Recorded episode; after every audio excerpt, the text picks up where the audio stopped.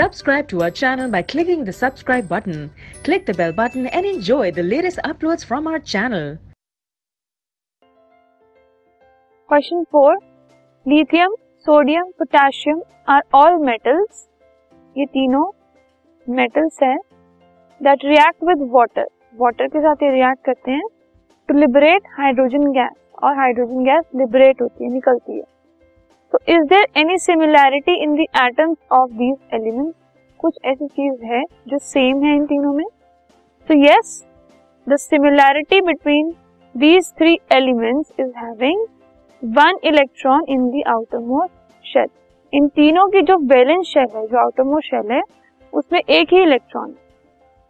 Helium is an unreactive gas and neon is a gas of extremely low reactivity do their atoms have anything in common जो helium है वो बिल्कुल unreactive है। लेकिन neon में बहुत कम रिएक्टिविटी है।